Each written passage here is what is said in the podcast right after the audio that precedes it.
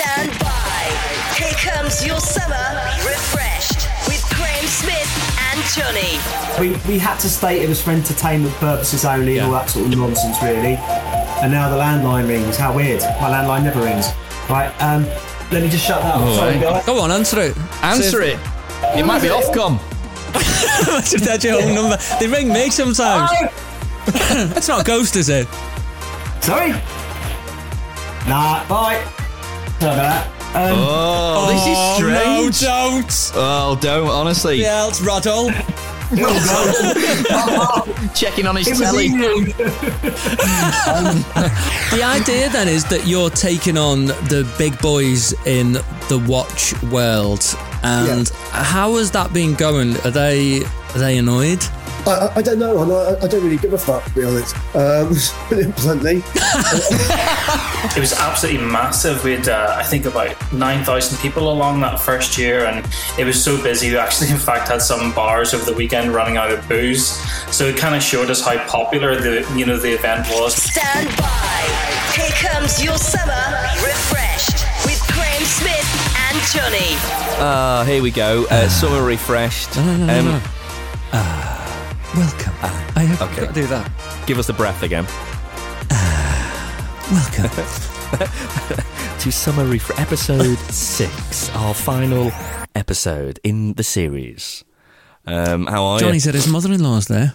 I am. I'm at my mother-in-law's. There's a Jack Russell about two foot away from me to the right. So if the door starts slamming, that'll be Frankie trying to get in, or get it's on? the. I think he does want to get on, or if the postman rocks up, believe you me, all hell We'll will break loose. We'll. Uh, we'll, we'll- everyone will know. And I've got a bit of a cold as well, so oh God.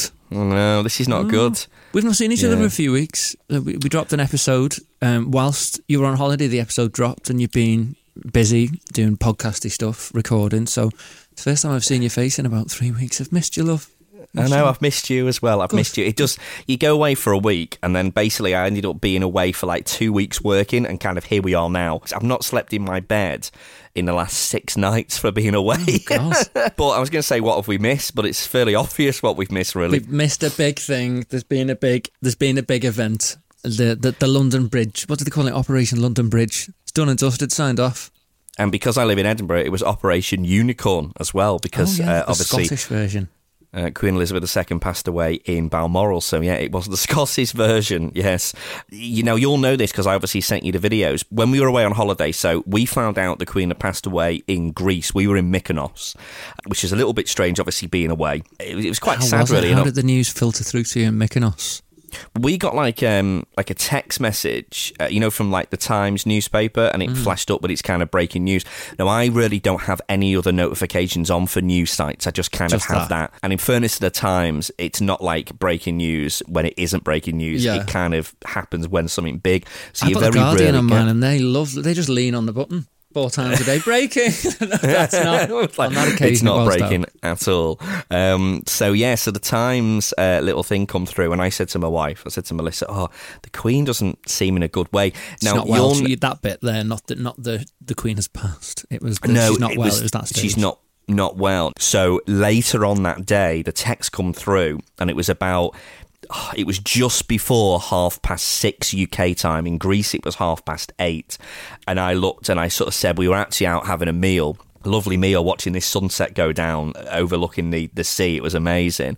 And I said to Melissa, and we were with two of her friends as well, who also happened to be on holiday at the same time. So we all met up. And I said, Oh, the, the, the, the Queen's died. I said, She's, you know, she's, she's passed away. And everyone was like, What? I said, Just give it about a minute, refresh your phone. And that's what happened. And we were like, Oh, but it was, it was a really, it was a I was really air. strange. Yeah, of course you would have been on air. was Yeah. on air. Do you know what? I Did you what was- announce it? I didn't announce it. No, I, I made my. What did you say when you announced it? I was like, no, wait. There's procedure. I can't go on. Guess what, everyone? I can't. I can't do that. Now there's a little script. We now cross to the newsroom for a thing, and then we crossed to the newsroom. They were on for like ten minutes, and then we played two pieces of class. We played Nimrod out the news. You know, like the Warburtons theme. And then they were like, and now we hand over to our sister station, LBC, and handed over to LBC. And I thought, well, this is us. We'll be off tomorrow. Sorry, I know it sounds like a bit like I'm just thinking of the, the Again, upside. but it's procedure, isn't it? It's broadcast procedure, Yes, yeah, which but I wasn't all off the the good next radio day. stations follow. You weren't off. No, no, I had to go in, and, and honestly, it was all just sad songs, no music underneath you at all, and just very soft. Did you have any adverts? Don't the adverts go no as well? adverts, no, not just me. For, and news every now and again, and now we hand over to the news. Is it one of those where you go, well, let the music do the talking? Yeah, I, I had to You go know? on and talk about it. They were like, you've got to go on and talk about it and reflect and say, have we seen the thing yesterday and the thing and the thing? Now, I'm not a royalist, so for me, Mm. I was like, how do I do this whilst being respectful, but also not really compromising who I am? Do you know what I mean? I had a lot of respect Yeah. for the Queen, lovely, lovely person, but the concept of monarchy, like a lot of people think, a bit mad, and I'm one of them. So it was, it was a bit of a balancing act for some of us to think, you know, this is important to people. I've got to do what I'm meant to do, not get sacked. So at the bottom of our street, so when we we live in Edinburgh, we came back. Now we ended up coming back on a Monday. We should have come back on a Sunday. We come back on a Monday because we missed our connection flight. Uh, BA uh, were running slightly late, so we ended up staying in London Sunday into Monday morning. Took Monday off. There you go. So we ended up on a flight at quarter past nine in the morning. There was loads of different people, all suited and booted, ready to literally just rock up in Edinburgh and start broadcasting back to said country. It was amazing to see, and for someone who loves radio or broadcasting, it was quite cool to kind of just look around, going, "This is uh, like once in a lifetime. You're never going to see this again." Victoria Derbyshire from the BBC News and Five Live, she sat right behind my wife. was she? And then about an hour or so after we got home, the King landed, obviously to make his way into Holyrood Palace, and then subsequently joined the Queen. Uh, when she was lying in rest in St Giles Cathedral, which is about a 20 minute walk away. So, the route which King Charles was taking from Edinburgh Airport in was going past our road. Now, I know you didn't come to our house, but where we were broadcasting the Fringe episode from and we recorded everything, the it's that road. there. It's the main road. They'd resurfaced the road overnight. um, there was a problem with the bins in Edinburgh a couple of weeks ago. Um, the police were picking up rubbish, like, and obviously it's a security thing, so you kind of go, okay, Yeah. fair enough. So everything was barricaded off. That's the main the main story of this. Anyway, so we got back home, and because we'd missed our connection, I was like, well, I don't really want to miss the king driving down the road. So I was in the same clothes I'd had on the night before. I'd very hastily brushed my teeth because my electric toothbrush had packed in because it had come on in the in the bag. Didn't have a shower. Basically, was stinking, and I was like, this is the I'm going to literally wave at royalty here, and I haven't had a shower for the best part of like a day. Melissa and I stood outside. She'd managed to have a shower, but that was about it. And she put a bright pink, flowery sort of top on. And uh, we were there. I was filming it because I thought this is amazing. This is amazing to see. And we were waving. And there wasn't too many people watching him drive in. He sees Melissa in this bright top, and I was like, it must have been the first bit of colour he's seen in a while. And he gives the old royal wave as he Who- drives who- past. Who did that? King Charles gave my Waved at wife. Melissa. Yeah, uh, maybe we should. Yeah, we should, I should speak to our social media guys and I'll see if we can put the video. Yeah. because it is amazing, or at least the screenshot. But he literally gave us the proper wave, and everyone else where we live is quite like it's office based, and it's quite like you know accountants firms or lawyers or high end sort of businesses. So ninety percent of people there would have had a suit on, but Melissa obviously had a flowery top on, and I honestly think he must have seen it. It, caught his eye. God a bit of colour. And then a couple of days later, like you alluded to, on the way back, uh, when she was obviously coming out of, of lying in rest and going back uh, to get on that final flight to London, we seen the body go past. That was like an historic moment. It's it's very weird to watch something on the television and then kind of go outside your door in effect See ten it. minutes later and see it in person. It's very very weird. And obviously, when the king was flying in, you've got the helicopter overhead, and it wasn't so much like that for the for the queen's body. It was kind of just a case of you see her come out the cathedral, you see the thousands on the Royal Mile, and then it kind of just sort of was it was kind of left then if you like just for everyone to sort of as a bit of a mark of respect until she got to Edinburgh Airport, where of course the world's media were waiting. But, but there you go. So that's what we missed. Yeah. Well, funny you should say that. There is no connection between what we said there and the Mm. fact that the celebrity grave hunter is on today. Um, there is no connection. Uh, we're going to be chatting to the guys about Edinburgh Cocktail Week, aren't we? Yeah, I'm on the blag to try and get a DJ slot. So, Oh, uh, right. Edim- Edinburgh Cocktail Week is taking place. I think it's from the 7th of October. So that's coming up real soon. So I'm on the blag to see if I can get a DJ slot. Oh. Gary and Georgia are going to speak to us, but it's a really cool event this year, and uh, that's going to be a really interesting chat. So those guys are coming up. And this entrepreneur guy, Tim Hayden, who you might know because he has Hagley Watches. If you know um, of Tim from TikTok, he is like TikTok famous times 10. He is huge on there. Um, he does a thing called Follow My Journey. So he'll go out and about let you sort of know where he is. He puts a timer on his iPad and people go and find him and get a watch. But he makes these really cool high end watches. He's an inspiration to chat to. You were actually getting business advice off him, weren't you? Well, yeah, yeah, because he knows what he's doing. I was like, well, what, what about this? What would you do? And he was very helpful. He was a lovely guy as well.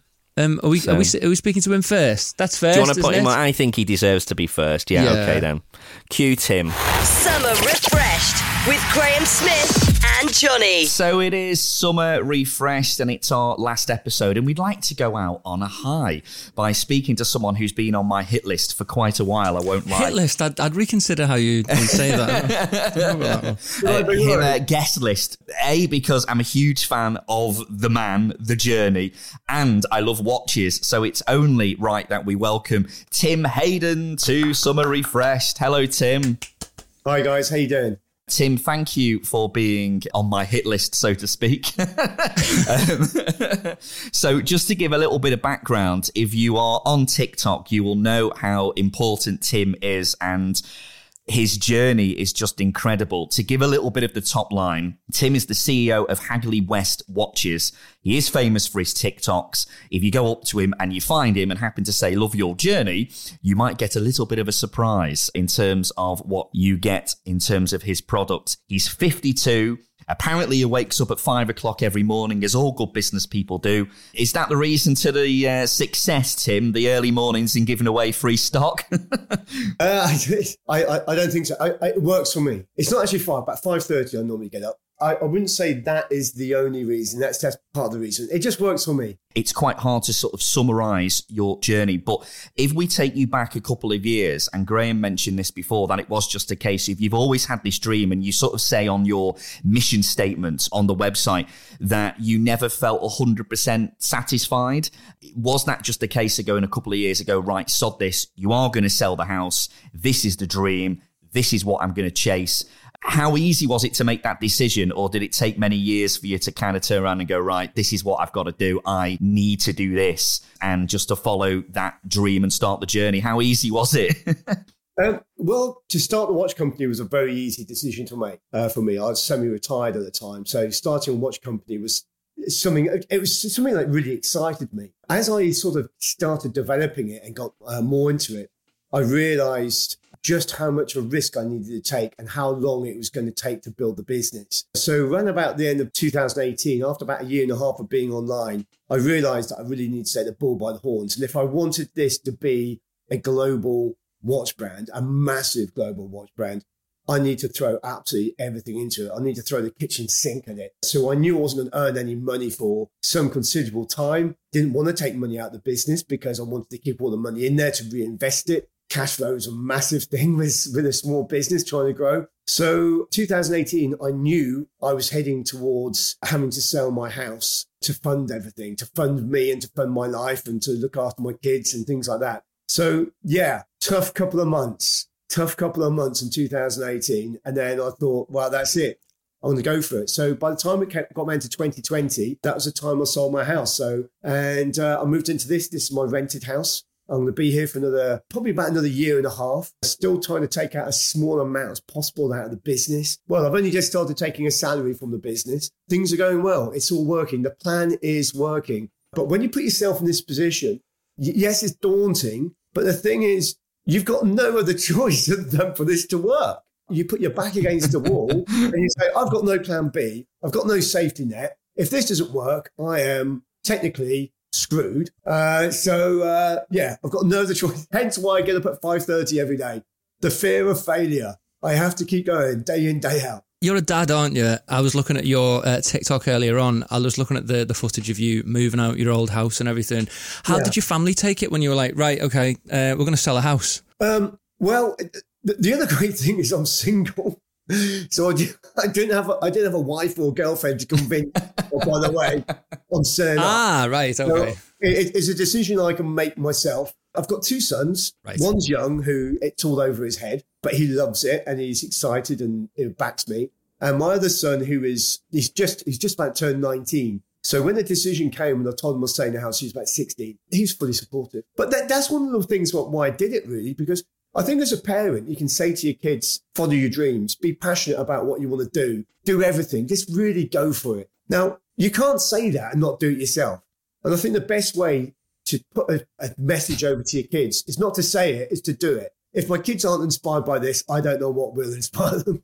So you said you're single. So are you, is it just you in the frame? Your dad? You're a single dad, essentially. Yeah, single dad, two kids. Okay, Well, so that being tough then. Yeah, bloody tough. You know, luckily now my son's passed his driving test, so it's uh, taking the burden off all the school runs. But yeah, it is tough, but it's very enjoyable. It's interesting, Tim, to hear just to sort of peg back a little bit when you were saying this needs to be big, it needs to be a success, it is going to be a global success.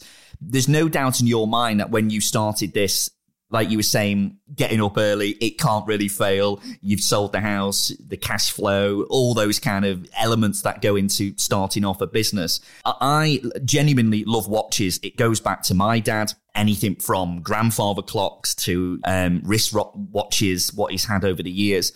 It's quite a tough market anyway because it's saturated to a degree. What you produce and for the watches you have at kind of that 135, sort of 150 retail sort of price are beautiful, stunning fashionable watches like the one you've got on now with the kind of sort of the white strap, the eye-catching ones, or the ones you've made which are kind of that Rolex influence, if you don't mind me saying, with sort of the green bezel. I take it watches is a passion, but did that kind of make a few eyebrows raise when you were looking at maybe getting cash and getting loans and everyone going, watches, what the hell?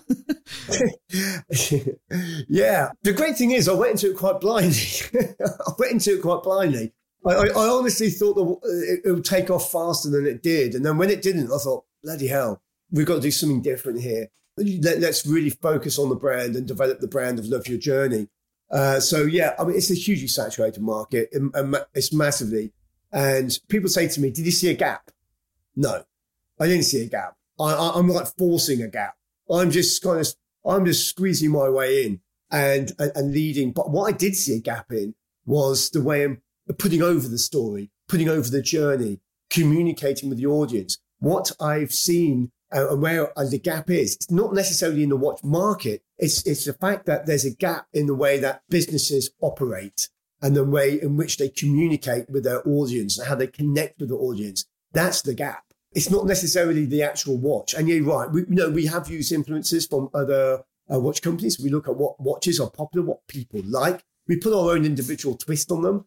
Uh, we have, you know, watches which are completely unique and different from all of the brands as well. The way we connect with the audience and the, the amount of work I put into that, the way I go out and hand deliver and meet people, the find Tim challenges, all those kind of things. I understand my audience. So I understand what they want.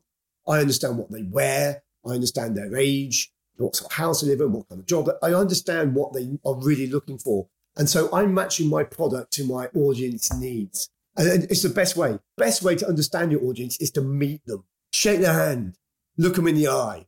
And that's what we've done. Tell us about one of these fine Tim challenges then, because I was looking at this on your TikTok and you, you do get about, don't you?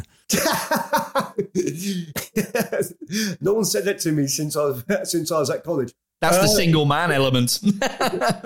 Yeah, I, I, I do get about a bit. Yeah, you're right. I do. The fine Tim challenge. I'm always looking for new angles. I've got hundreds of different ideas of how to communicate and how to create content and how to approach the audience. And one day I just thought, gosh, this audience of mine is really growing. We had a half a million people following me, and I thought, gee whiz, that's a lot of people. Let's test it. Let's test to see how far we've actually reached. So we went to London one morning, sat on the South Bank. I put out a TikTok. I said where I was. Uh, I went live and I said, right, the first person who finds me and says, love your journey will win a watch. As I sat down, it was a cold day as well. I had a coat on, scarf, hat on. I thought I'm going to be sitting here for two or three hours. Like one minute 30. I think, was it what, about one minute 30 seconds? a guy ran up behind me and said, Love your journey. And I just sat there. If you ever see the video, I just sit there going, You are joking. And I'm just in complete shock. he was totally out of breath. He ran. And now we thought, well, how far can we push this? How far can we go? Well, let's just turn up somewhere in Manchester, in Bristol, in Leeds, in Birmingham, Milton Keynes, uh, all over. We've done the Lake District. We stood on the side of a lake in the middle of blinking nowhere. And, you know, people still come up. So then we said, right, okay, let's take it abroad. So we did it in Oslo. I was found by three people in 47 minutes. And then I thought, right, let's do it in the Arctic Circle. We did it in the Arctic Circle. It was found in 11 minutes in the Arctic Circle. So we've done Paris, Amsterdam, Rome, Barcelona, Boston, New York, DC, Philadelphia, New Jersey. We're just pushing it as far as, far as we can go, really. It's absolutely crazy. And I was absolutely gutted, Tim. So in Edinburgh, I live in the West End. So when you were near the castle, kind of on the Grassmarket area, I. Yeah I mean, I would have been absolutely out of breath. I would have probably had to have a 20 minute window um, because from my door to where you were is about a good 20, 15, 20 minute walk. But just seeing and getting involved with that sort of thrill, and you can't help it because it is just a chase. You kind of know someone's going to find you. But if you were there for two hours, I know with your personality, you'd make that two hours quite entertaining. but it is amazing to see people. It, it's been unbelievable. I mean, Barcelona was found in seven minutes which was freaky. Uh, someone took a day off work because they knew I was going to Barcelona just so they could come find me. Then we flew to Rome the same day. So we went from Barcelona directly to Rome. We set up a, find Tim, I was found in eight minutes in Rome. And I thought, well, I've got another watch here. So let's start the clock again. I then sat there for one hour, 13 minutes waiting. And we had to leave Rome. If we waited another minute, we'd have missed our flight back to uh, Stansted. At the very, very last second, someone ran up and shouted, Love your journey. Unbelievable. It's incredible. And the other thing, one other thing as well, people now started wearing jogging outfits, knowing when I'm going to be coming to their city so that they can sprint as fast as they can. I'm not joking. They turn up and they're in their sports gear. They've got their, you know, their. Like a modern day Mr. Motivator. So you deliver some of the, the watches yourself, don't you? I was also watching this. What brought that about? That came about before the Fine Tims. The hand deliveries started before. Uh, it's just another way of meeting your audience. I did this before TikTok. I did it originally on YouTube. So we did the videos and we put them out on YouTube. I edited them together. Then when TikTok came out, you know, we made shorter versions. I got an order once from a guy. He, he ordered about 12 watches in one go. And I looked at his order and I thought, it's just down the road. I'm going to go and hand deliver these. Uh, so I went to his house, knocked on his door, and he wasn't in. So I went back, and he was in, and I hand delivered the watches to him. We put together the video on TikTok, and it got got about two or three million views. That's worked really well. By the way, that guy's now gone on and ordered 76 watches off me. 76. He must be absolutely minted then if he's ordering 76. Is he, is he selling why them himself? why are you still renting your house? He's not minted anymore. so the idea then is that you're taking on the big boys in the watch world, and yeah. how has that been going? Are they are they annoyed? I, I don't know, and I, I don't really give a fuck to be honest. I, think the monkeys what they think. Um, That's that question done. Yeah. Uh, well, do, do, you know what? Hand delivery. This is the thing, right? Everyone's gone online and everything's become impersonal. The way to grow a business is by word of mouth. You grow a business through word of mouth. Nothing's changed in thousands of years. Your audience will grow your audience by talking about you. So, what can you do to encourage your audience to talk about you? You do something different. You go to see them. You, this is what loads of people miss out in business at the moment. They're looking to go as wide as possible. And I'm not doing that. I'm just going as deep as possible. So I'm going to my audience and say, I'm meeting you. I'm shaking your hand. I'm saying thank you because I'm really grateful for your business because you're keeping this roof over my head. You're paying for my kids' food. So I'm deeply grateful for all the for your support. And it's my audience that are talking about me. When Dave buys a watch and he walks into the office for the first time on the Monday or the pub or whatever, he's, wherever he's going, and someone says, Oh, Dave, you got a new watch. Instead of saying, Oh, yeah, I have, Dave is going to say, Oh, yeah, it's off this bloke. I've been watching him on TikTok. He does his own deliveries. He does his find Tim challenges. He sold his house. He's done the crowdfunding. He's trying to build a global watch brand from his kitchen. You should watch him. That's what I'm doing. It's not rocket science. And that's how the business is growing. And that's how it's growing so quickly, encouraging word of mouth. Where do you go to sort out crowdfunding? I'm really interested in this. And I'm going to take notes when you say it. All right, crowdfunding. 2018, I made a decision I'm going all in on the business. Up until then, the business had been really run by somebody else, partner of mine at the time. He's no longer with the business. And I looked at it and I thought, if this is going to work, I've got to take the bull by the horns and really run with it. The first thing I knew was we're going to need some money. We're going to need funding. I was really interested in crowdfunding, but I knew for a successful crowdfund to happen, I need an audience and I need to sell my story and my journey of right. what I'm trying to do to the audience to build up a reputation and also for them to, to gain confidence in me that I am capable of growing a business. So what I did was I posted every day on Facebook and Instagram what I wanted to do, why I was doing it and how I'm doing it every single day. I posted and posted and posted, but I knew I needed a story behind the brand. So what I did was I networked with loads of cricketers and I got cricketers to start wearing my watches. So this is basically what I did. I uh, knew a guy called JP Duminy, a South African cricketer. I knew him because I flew out to Cape Town to meet him and I asked him to wear a watch. I said, Bud, you know, you're a famous person. You've got a big pull here and you're going to be quite a big name for us. Could you wear the watches? And he said, yes, for no money. And he did it. It was fantastic. He introduced me to uh, some more people, a guy called Carlos Brathwaite, who is a, a, commentator on Sky TV and also on the BBC, does cricket. He virtually single handedly won the World Cup for the West Indies a few years ago. Um, so he was a big name. And then I said to him, he told me once he was in the competition playing cricket in Dubai. Uh, he told me on a Wednesday. I found out all these cricketers were staying in one hotel in Dubai for this competition. That was, I think, on a Wednesday. I flew out on a Thursday. I got there Friday morning. I thought, well, I'm here for four days. Want to network with as many of these cricketers as possible. And I spent four days networking. And on the last day, I went to the pool bar uh, with a rucksack for the watches. I put all these watches out on the bar and I had about 25 international cricketers standing around me. And I said, pick a watch. Just do me a favor, post it on Instagram, put a picture of the watch and you and your face. I did that. It was a massive risk going out there. Then I used those pictures and I said, I've got these international cricketers that all wearing watches. This is how big we're going to be. But I knew I needed something even bigger than that. So I networked with all the cricketers. I went to every, I went to as many grounds as I could, as many matches. I was shaking as many hands as I could. More and more cricketers were talking about me. This little community of cricket fans and cricketers were all talking about me. I still wasn't selling any watches. We were turning over £27,000 a year. And then I went to meet some cricketers. I saw a guy called Chris Gayle, who is basically one of the biggest cricketers in the world, if not the biggest. And I saw him basically kind of black my way into the West Indies breakfast at their hotel at the beginning of the World Cup in 2019. And I was sitting there and I saw him walk in and I just smiled at him and stared at him until he came over. He came over. I started talking to him. I then stalked him throughout the World Cup. I managed to meet up with him again in Leeds basically went to the hotel they were staying at. I stayed there all day waiting for him to come back. Eventually he came back, I sat down with him for three hours, told him everything I wanted to do with the business. And, uh, he became my business partner. So I then flew out to Jamaica, which is where he lives in Kingston. Wow. I signed a contract with him in his bar. At this stage, we're still turning over £27,000 a year, hardly anything. I went to his birthday party. I came back. I put together a media team. I flew back to Jamaica four weeks later. I filmed a video for crowdfunding. All this time, I'm documenting every step of my process on Instagram, on Facebook. 11 days after coming back, I launched a crowdfund campaign.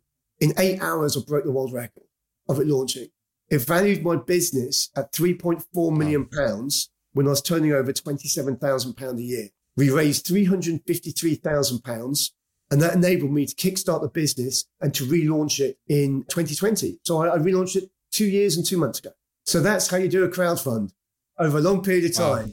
Can I just say, I if mean, you're looking for Graeme Smith, the cricketer, you know the, the South African, is he still the, the South African cricket captain, Graeme Smith? It's spelled yeah. exactly the same way as me, and that is my name. So if you can't get him, I'll have the watches and you can just say it was him. Yeah. yeah, he's retired now, Graeme Smith. I know people who know him. I don't know him directly. It's one of them, Tim, isn't it? Where taking the chances and, and what have you, and like you say, thinking big. And from seeing all what you have posted when you would like say blagging your way into all these different cricket grounds and what have you. Yeah. It is thinking big. And I don't know if, if he's an influence on you or not, but when you start getting into stories about Richard Branson, and there's so many, and you've only got to watch sort of some of those master classes to kind of get a rough idea of what he's like. He rung up Boeing when he wanted to start Virgin Atlantic and was like, I want all the tellies in the back of the seat. I haven't got any money to pay for it. It'll cost about 10 million to do it. But I tell you what, because I want to place this huge order, would you mind just chucking them in as part of that? Because to Boeing, it's either we'll lose, you know, hundreds of millions of pounds because you're not going to get an order for the sake of just putting a load of tellies in the back of the seats. And it's just those little tiny things of going, right, this is what I'm going to achieve. This is what I'm going to do. I just need to find an outlet to do it. For where you are now, then, Tim, just sort of using that kind of analogy, coming from the kitchen, always thinking big. How upscaled is the business? Have you got the media team? Have you got offices, big warehouse? Where's the production for the watches based, if you don't mind me asking? Yeah, sure. First off, I don't have any offices. I, am still working in my kitchen. This is my kitchen here. You might have seen someone behind me. A couple of people work with me. we're, we're, still based in the kitchen. I design all the watches here, sitting here at, at my desk. All the watches are manufactured in Shenzhen in China. They've got the best manufacturing processes in the world. And they're the only people that can produce a watch of this quality uh, for this price. Those are the facts. I, I think a lot of people don't want to hear that. I think a lot of people have a, a, preconceived idea of China, but China's manufacturing processes are so far advanced of anything anywhere else in the world. I think the only other country that could possibly catch up with them in the future would possibly be India because you need a massive workforce. It's, it's, it's just one thing. China's investment into infrastructure, into the manufacturing processes is second to none. It's incredible to see it. And in terms of what sort of next on the cards, I know you've mentioned the USA, Tim further down the line, what is the vision if you were to look forward, maybe that kind of traditional three to five years? Where do you reckon um, Hagley West is going to be in, in a couple of years' time? Um, we're going to be a major brand. There's no doubt about it. You know, the, the plans that we have put in place, what we've done for the last two years since relaunching, everything, because we had all this money from the investment, it meant that we can just absolutely go for building an audience. And we've done that. Uh, we've built a good audience, but we need to build an even big audience as well. The audience we have, we've got such great depth to them. It's, it's them that's growing it. So what we're doing down the line now is we're going to take the same model that's been successful here in the UK and we're going to put it into the US. So we're taking a risk. It's not cheap flying to the US with a camera crew and, and doing all that. But we've got plans for three trips to the US in the next three months. Uh, we're going to do more find Tim challenges across Europe. We're just going to develop that. We're going to develop our audience. That's the short term plan to get us through to the end of this year. If everything is successful, we'll have a, a good Black Friday event as well. And then what we're looking to do is expand the team to develop all the ideas I have for the Love Your Journey uh, branding, which will be on the Hagley West social medias uh, platforms. So we're basically doing it in steps we know where we need to go, but we can't jump to that level. There's so many little steps to go in between. In the end, long term, we're looking at clothing, we're looking at expanding the ranges, we're looking at uh, more work with Live Your Journey, doing media work. I want to do documentaries, uh, I want to do books, Love Your Journey branded clothing and other products as well. So it, it's huge. The thought process and what we want to do smartwatch. I've got an idea for a smartwatch with a completely new revolutionized re- revolutionary idea around the software or based around of your journey, which will make the smartwatch completely unique. So many ideas, but we have to keep it kind of in the now. In the now, I'm still sitting in my kitchen with some of my laundry and my ironing to do on the chair back there. You know, this is the reality of it. you know, um, my, my son is still upstairs in bed. I've got to kick him out of bed in a second. Uh, so, you know, this is it's everyday life as well as running a business. But that's the thing, isn't it, Tim? It is putting, and I know this is, you know, at the heart of the business, it's your journey, but it's showcasing other people's journeys, other people's stories, and kind of somehow letting those two come together in the shape of the product they buy or the journey they undertake to get to that product and hearing some of the some of the stories. I just want to touch on one little thing, Tim. I know you, are uh, you've got the whole NFT thing. I know it's coming soon, and I know that's sort of under development. I, as a bit of a, not so much a joke because I have money in crypto. obviously not as much Not as, as much I as you did. did, um, you know, and I could probably check the app in a minute it'd probably be down to about 24 pence.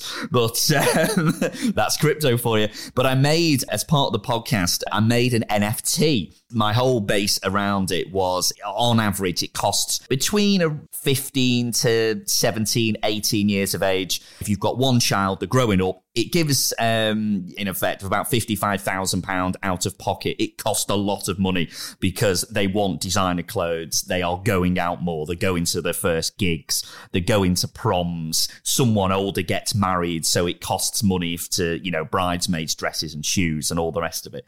The latest tech. So that was sort of my idea of my NFT. It's quite difficult to explain, It is. but I'll It send is you quite difficult to explain. I'll, I'll send you the link just in case you want to part with some of the crowdfunding uh, to purchase it off me. but it was mad, really, because the NFT community, I sort of put it out there. We made just a couple of Instagram stories on it. We put a couple of posts on it. We were tagging in people like OpenSea where you can buy it.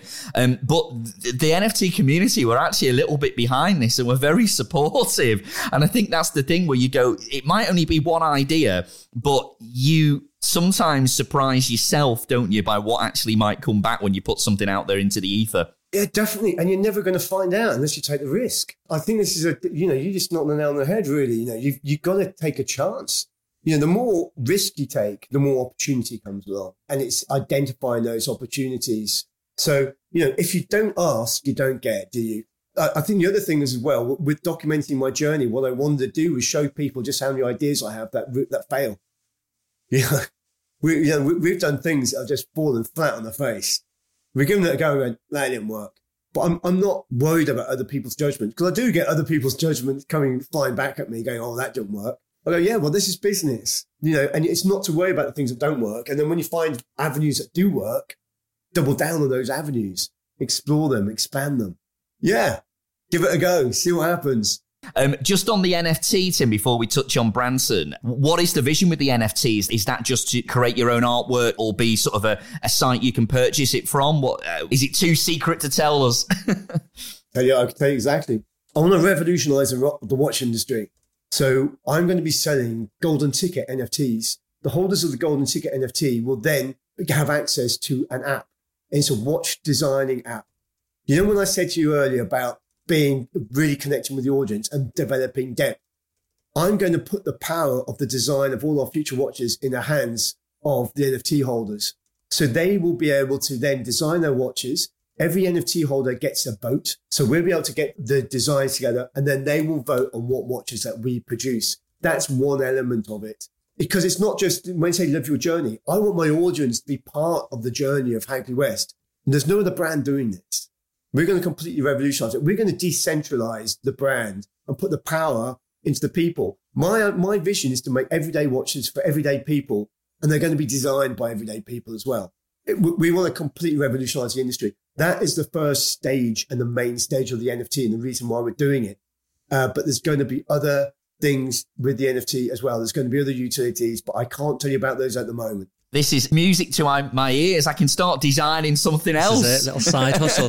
Tim, can I ask a question? Right, and this is, but this is kind of just like because I want to know from you, right? So I've got um, a bit of a podcast production business, does bits and bobs of audio and radio, got some work in. I would love to scale that. My dream is to scale that and then like do similar sort of thing that you aim to do with the like watch industry. What is your advice for someone who's saying my position, starting like a new niche business, in a few sentences for how you could scale that? Okay, offer value. That's the biggest thing. How- Offer value. Whatever you do, what is the value for the person watching?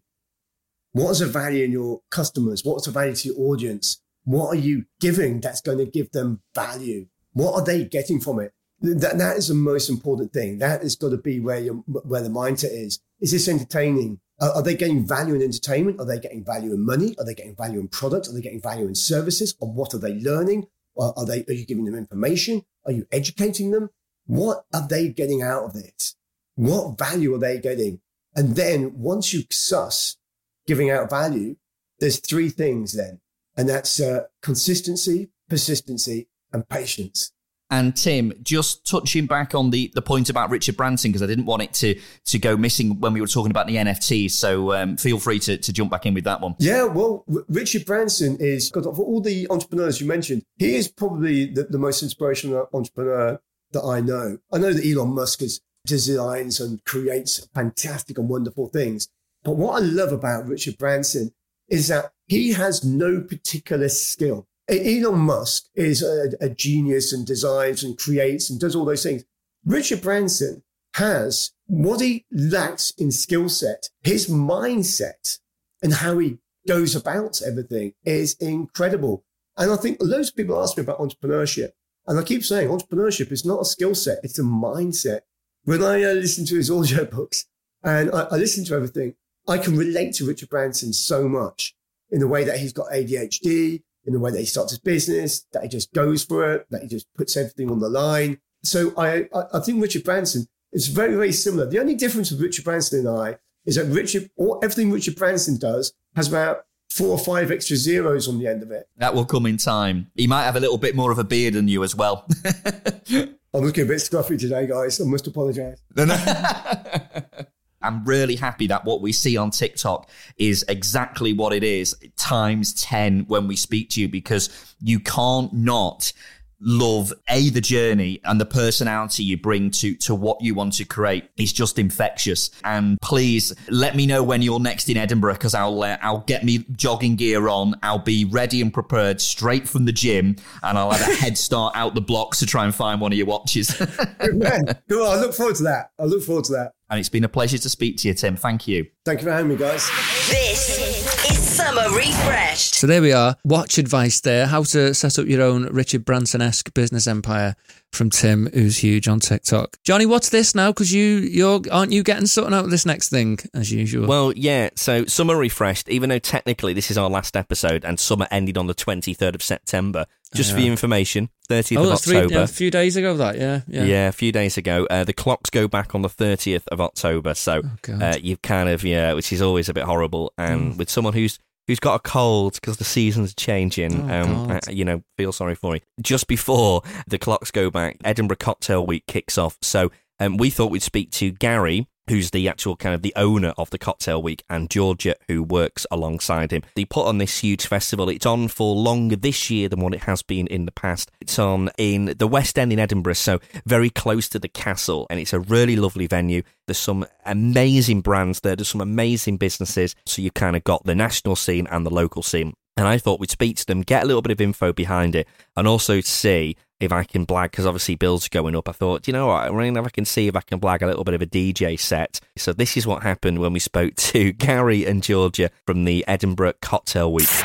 Summer Refreshed. So at this stage, we welcome Gary and Georgia from Edinburgh Cocktail Week. Hello, guys. How are you both? Yeah, good, thanks. Good, thank you. Very excited for it all. And Gary, I'm just going to dive straight in. So this has kind of been your baby, Edinburgh Cocktail Week, over the past couple of years has been sort of your vision. Do you want to give us a little bit of an explanation to what's gone on in the past and what you've got planned for 2022? Going right back to the very start, we started Cocktail Week back in 2017. So this is actually our, our fifth edition of the festival. And yeah, it's just really grown over the years. So back in 2017, it was actually just a three day event, Edinburgh Cocktail Weekend. The response to it was incredible. It was it was absolutely massive. We had, uh, I think, about 9,000 people along that first year, and it was so busy. We actually, in fact, had some bars over the weekend running out of booze. So it kind of showed us how popular the you know the event was, and there was a real appetite for it. So the following year, in 2018, then we took it up to Edinburgh Cocktail Week, and that's when we introduced the Cocktail Village as an element of the festival. Um, and since that, it's really just grown and grown and grown. So the way Cocktail Week kind of works is you buy a wristband for the festival.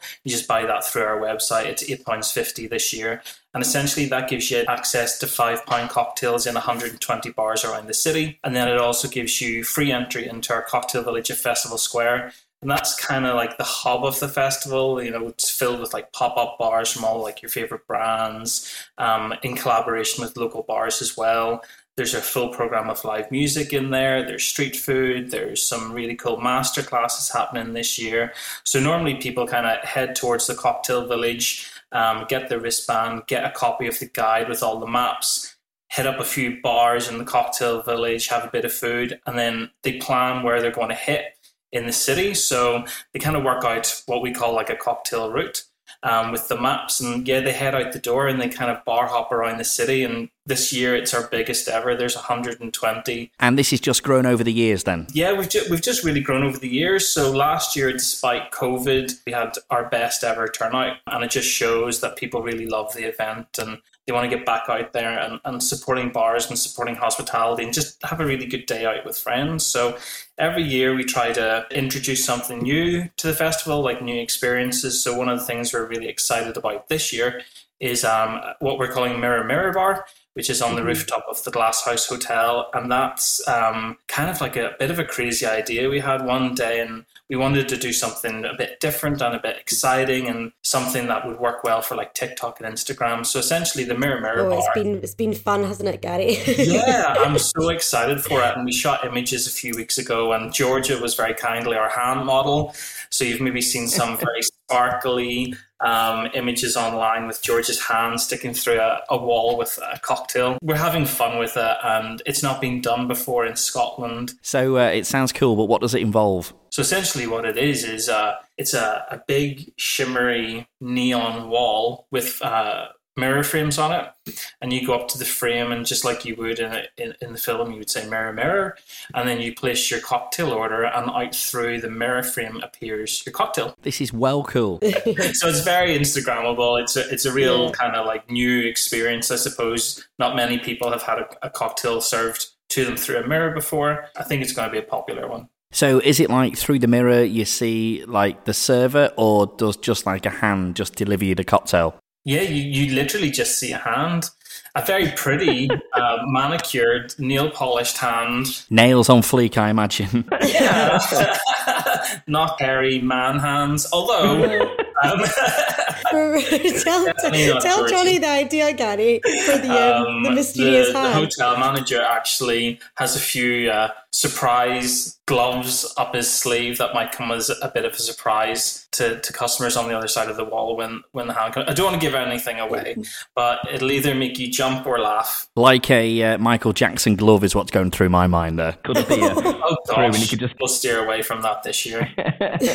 so, guys, it's worth saying if you don't know where it is in Edinburgh, um, it, Canada Castle is the best way to sort of describe it. It's Lothian Road where the village is, where the Van Gogh exhibition was earlier this year uh, near Usher Hall.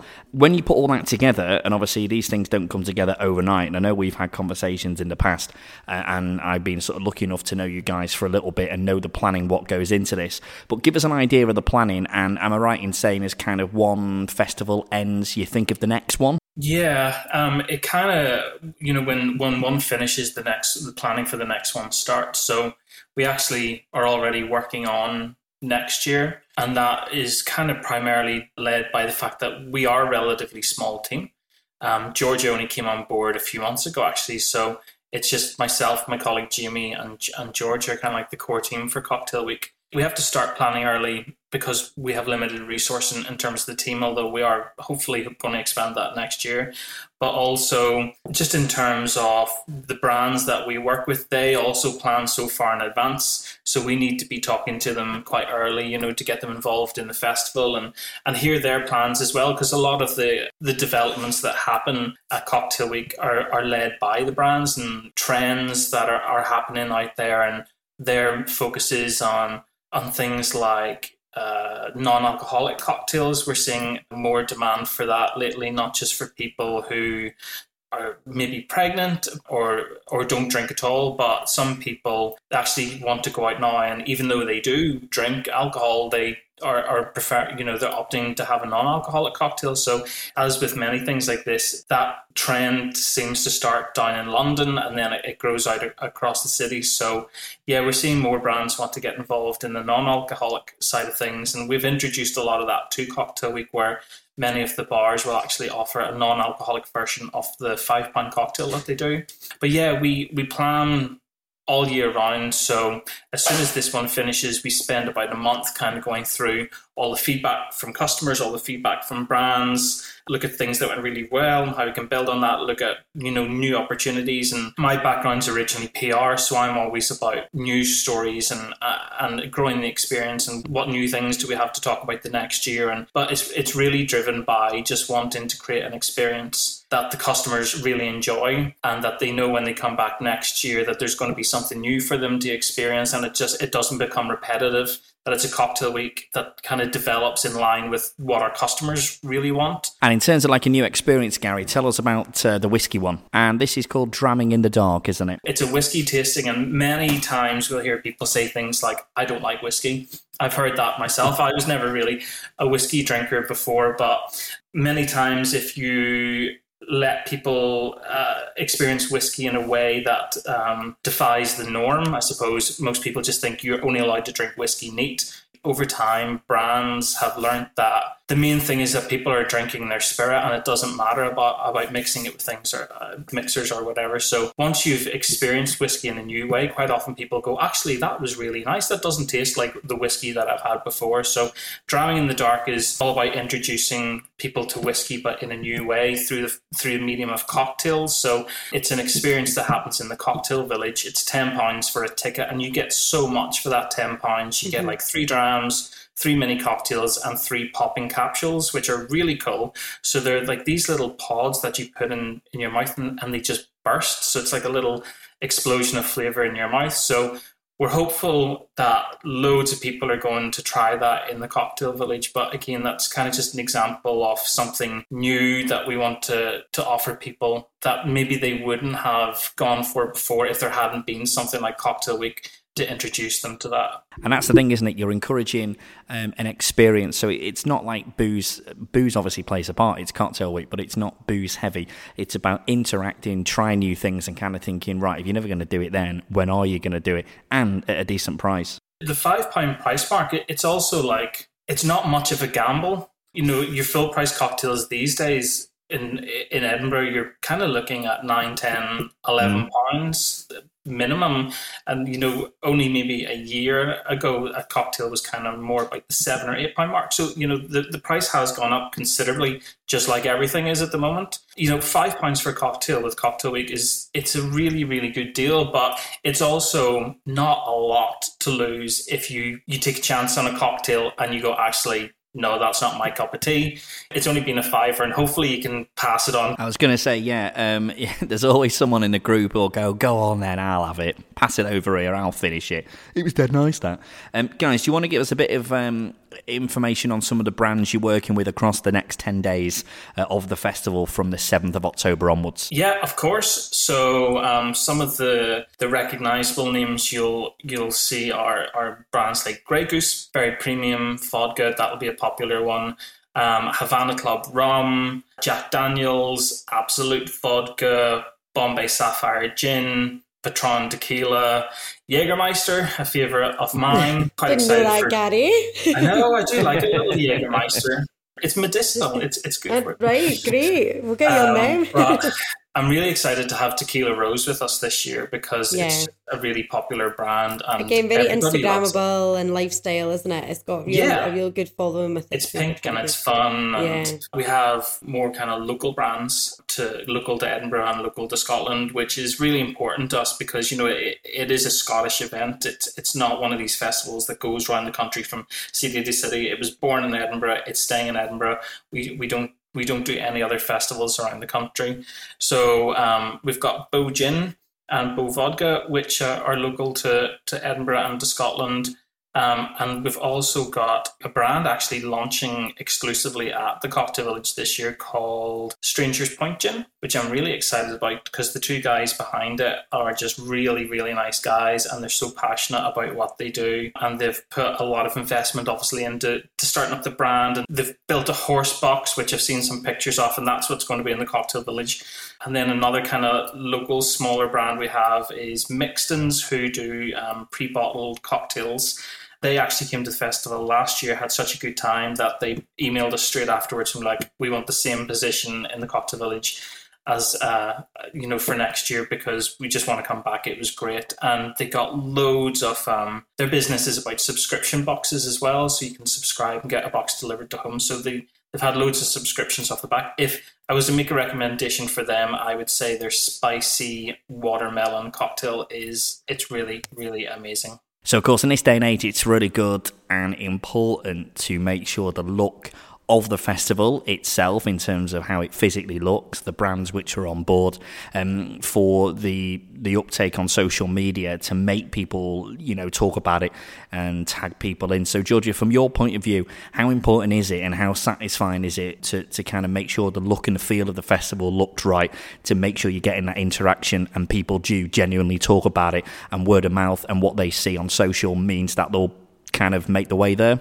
I think it's been, you know, Gary and I, when we sort of first got into partnership, it was quite a big discussion for us is, is talking about how we portray the cocktail village going forward. Because in previous years, we've really looked at using, you know, user generated content, which has been lovely on top of professional photography and all that kind of thing. But this year, what we're really trying to do now, you know, we've got so much going on. We've really wanted to capture every element of the cocktail village itself, including the events, including the work we're doing with PR, um, influencers, everything that we're going to be doing with all our brands and the bars around Edinburgh. So it's not only just bringing you know local Edinburgh business together, and as Gary said, a lot of the more international brands. It's just allowing it to be a really interactive experience, which is I think what a lot of Gary's ideas and concepts you know originate from. Is then how's that going to look online? How's that going to look to people? You know what will sell tickets? Is it visual? Is it fun? Is it light-hearted? Does it encapsulate what Cocktail Week really means? So for us, these sort of next two weeks are really crucial in communicating to our followers about the sort of development of the cocktail village, how everything's going, how everything's going to look, getting everyone excited for it,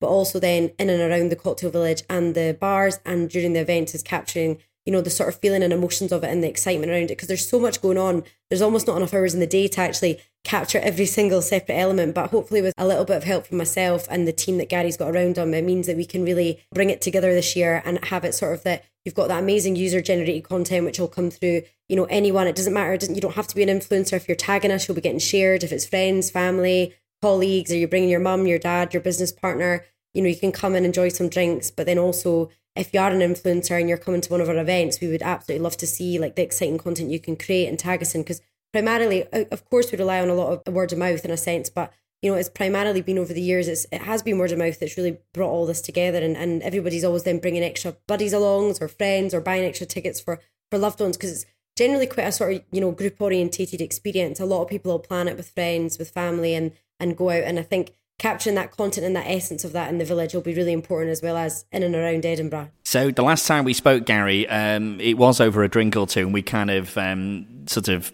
got it out of you that you were like, oh, I've booked, uh, I've booked like an ABBA tribute band. What do you reckon? Um, so in terms of the entertainment, it isn't just about the cocktails. In terms of the entertainment, uh, there's a few people. Callum Bowie, I think I've got down here. High Fade as well. Georgia, if I stay with you, tell us a little bit more about uh, what you've got in terms of the entertainment to go alongside the cocktails. That's my brother Harry Highfade, so he's the front man of that band actually. So they're local to Edinburgh, but they've had a bit of a claim to fame recently, haven't they, Gary? They've gone a bit viral, so it's mm-hmm. come come at a good time. They're hitting over a million views on Instagram. Again, just going back to social media, the power of social media is phenomenal. Um, you know, Harry's been locally doing a lot of residencies across Edinburgh. Um, you know, in the likes of Stramash, Whistle Binkies, um, Cool Townhouse, but Gary's always had um, Harry at the Cocktail Village, even back when they were like a little start-up poster band, you know, just a couple of guys jamming yeah, away. Them the I, yeah, Gary found them on the street. so it's really come it's really come from um, you know, as we're saying there, it's the same with like Edinburgh Cocktail Week itself. It's grown over the years through support with like a lot of local Edinburgh, which is amazing. Um, and Harry always has had a place in his heart for a cocktail week. I used to sometimes jump up and do a couple of songs if he'd given me enough cocktails, but um, you know, we'll see. I might be doing a cameo this year. That's up for discussion. But um, the the music this year that Gary's curated and picked is everyone's actually come with a bit of a connection, been really carefully considered, but also there's a bit of love and passion in there for the likes of local Edinburgh musicians like Harry. It's just it's amazing when you go in there and you've got that with a mix of DJs and you've got your cocktails and your local bands, but also local brands with you know the more up upscaling up market. It's um, quite exciting to see. It's a real dynamic, real dynamic lineup. So I was just going to say, what did your brother go viral for then? He was doing lots of reels, and a lot of them weren't getting many views. And he was really try, try, trying. And he'd actually said to me, "Look, I'm just going to stick at it." Um, it was it came to me for a little bit of advice because you know sisterly advice. I'm the big sister, and he was like, "What should I do?" And I said, "Just." You know, stick at it, see what you can do. Um, and it was Edinburgh Fringe had started started to kick off, and he was um, getting himself recorded in the street. Funnily enough, that's how Gary found him was through, you know, years ago down on the street performance. So he kind of went back to his roots. Um, and he started to post these reels of them performing on the street and live music, just you know, in the moment. Nothing was pre-recorded; it was literally just recorded off the back and then put onto reels. And now they're hitting over like 1.5 million views, and it's gone stratospheric. He's gone up like 50,000 followers on his musician's account, High Fade, if you want to follow them. Come out of nowhere, so he's got a really good support network now, and he loves the cocktail festival. He absolutely loves it. So for him, it's like one of his biggest times a year. It gets gets a lot of excitement and joy out of that. So he's he's really looking forward to it. They fully Yeah. deserve their success because Harry and the guys are really talented and they're also just They're really nice, genuine. hard. And in terms of the entertainment schedule, then, how does it look? Yeah, well, we actually kick off with probably the one I'm most excited about this year is uh, Nathan Evans, Yeah. who you might not recognize his name, but I'm sure many people will recognize his sea shanties that kind of just like exploded during lockdown. He's with us for that first opening night on the Friday the 7th. And then um, every night at eight o'clock, we kind of have like a headline band, and in between all of that, we have a mix of DJs and other kind of acoustic artists and, and, and local bands. But yeah, Nathan kicks off on Friday. High Fade, Harry and the guys are with us then on the Saturday. On Sunday, um, we have uh, a set of a collective of DJs called Outset who are local to Edinburgh. They're really up and coming, so we're very excited to have them with us. And then on Monday, another really exciting artist called Callum Beattie, who we all know is local to Edinburgh, and um, he's been at all like the major music festivals and.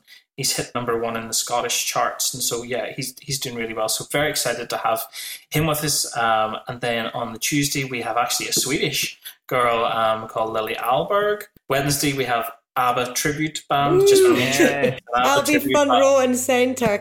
Yeah, I've been told that it's the best one in the country, so um, I'm looking forward to that. Thursday, we have Callum Bowie with us, and again, he's local. He has just kind of exploded on TikTok. Actually, that's where I found him. He started off by hanging out his bedroom window and playing his guitar to footfall and, and traffic going past. And yeah, he's just got like millions of views now and a real big following in Edinburgh. And then we finish up with a saxophone and DJ duo to close Cocktail Week on the Sunday. So yeah, it's uh, definitely going to be a, a lively cocktail village. And in terms of the times, then, guys, so what time does the village open?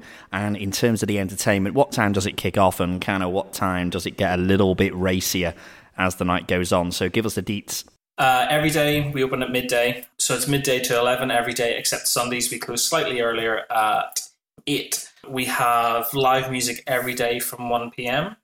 Um, so 1 p.m. right through until close. Um, obviously, the guys need to take a bit of a break. So in between the during the breaks, we have uh, DJs with us to keep the party going. You could say from five o'clock onwards every day is when things start Oh, to get. Busier. Where the cocktail village is at Festival Square is just surrounded by It's businesses. like it's like the hub for all the fun. Everyone starts off there.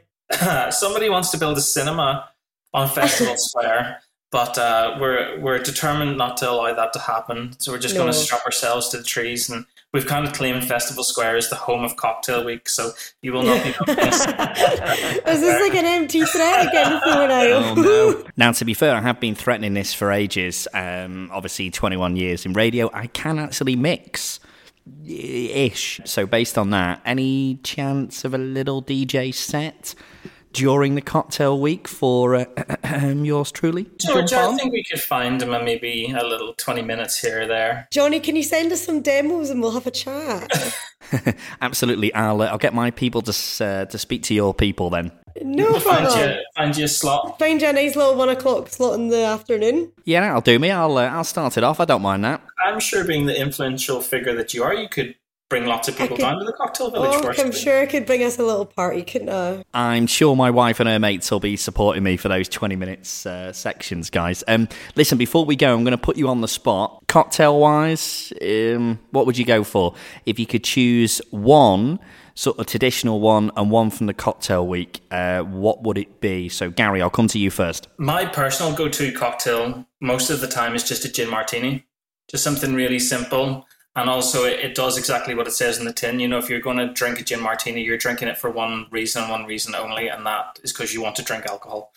Um, but yeah, a, a, gin martini with Tanqueray 10 gin and a lemon twist, and that's me. I, I'll drink that all night if I was to go for something a little more experimental, I'd probably head towards one of our prestige cocktail bars. So that's a, a selection of nine of the best uh, cocktail bars in Edinburgh. Most of them are award winning and actually known all over the world. Places like Panda and Sons and Hey Palu, which has recently entered into the top 50 bars. So yeah, um, yeah, that's a cool one, Gary, isn't it? That's really yeah, cool, that one. aperitivo style cocktails are just. There's 120 cocktails to choose from. It's hard. I know. There's only 100, and well, with the prestige, there's only yeah. 134 to choose from. So only. And Georgia, what would you recommend from the menu then? Well, I've had my eye on Tiger Lily's glittery cocktail. It like almost looks like a disco ball. It's one of their five pound ones, and that is um if correct me if I'm wrong, I think it's the Disco Paloma it's called. I've always had my eye set on trying that one, so I think that'll be one of my first ones to, to go in and grab. And then to be fair, you always end up getting caught by surprise once you're in the village because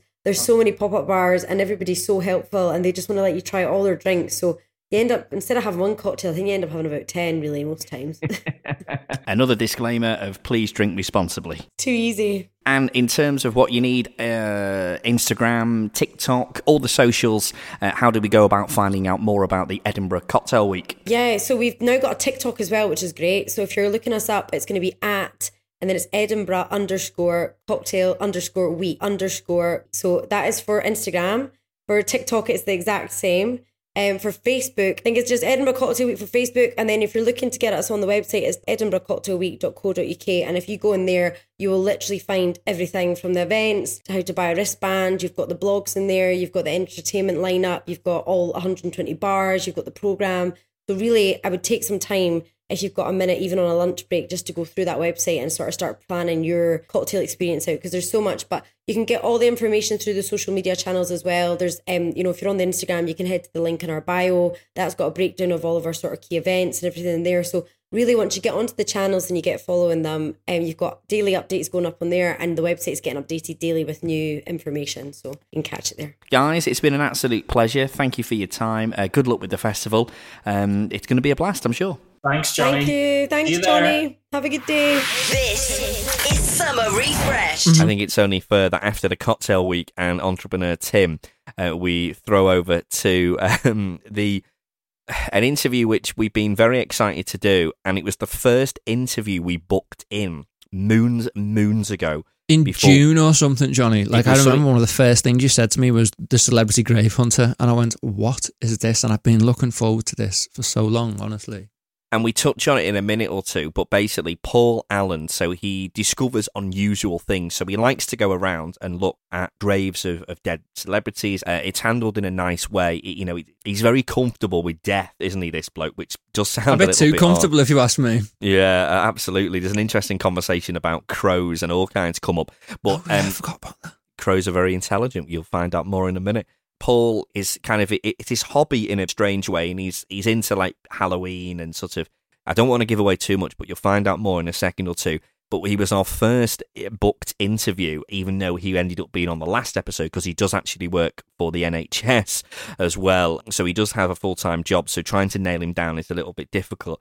During his interview, um, the phone went, didn't it? Which was very bizarre when we were talking oh, about. God, as well, there was no one there and his house phone. Bear in mind, he had his mobile phone in front of him, so he knew he wasn't even doing it as a bit of a joke. There was that mannequin behind him, which kind of moved, which he put like a Mike Myers Halloween mask on, which is a bit strange, like an old butler. It was an interesting chat, wasn't it? Do you know what I mean? And it was good just... to find out about uh, the final resting place of Rod Hull as well. It was after all these conversations about Rod Hull, which have flashed up in the past. Then, yeah, it was quite good to put that one to bed, so to speak. Without further ado, this is our final interview on Summer Refreshed for the first series. This is Paul Alland, to us, the celebrity grave hunter, but his channel on YouTube is Unusual Things. And just to point out, when we first spoke to him to book him in for an interview, he had around about, say, about 2,000 subscribers. He's now up to the best part of about 50,000. So that proves how his journey has gone sky high in the past six months. So there's a lot of people who also like unusual things, just like Paul. Summer refreshed with Graeme Smith and Johnny. I've been very excited about this for the last few weeks, and, and this is because, and I'd like to think this was the reason that we've got him in. Uh, Me and Johnny were just talking the other day about the sad demise of the comedian known as Rod Hull. He fell off his ladder whilst he was putting up a TV aerial and when he wanted to watch an international football match that was on Channel 5. Is we, we had to speak to you because we've got Paul Alland with us and he has actually been to the grave of Rod Hull. I'm not clapping the grave of Rod Hull. We are clapping Paul Alland. This is it. Here he is. Thank Hello, you. mate. How are you?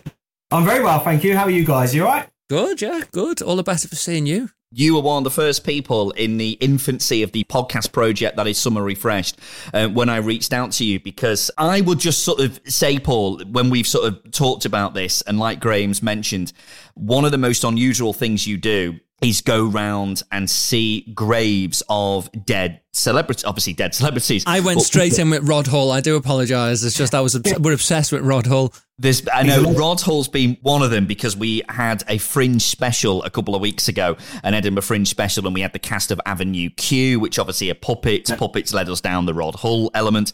But you've been to the graves of Cilla Black, Jeremy Beadle, former wrestlers, Tommy Cooper. There's loads.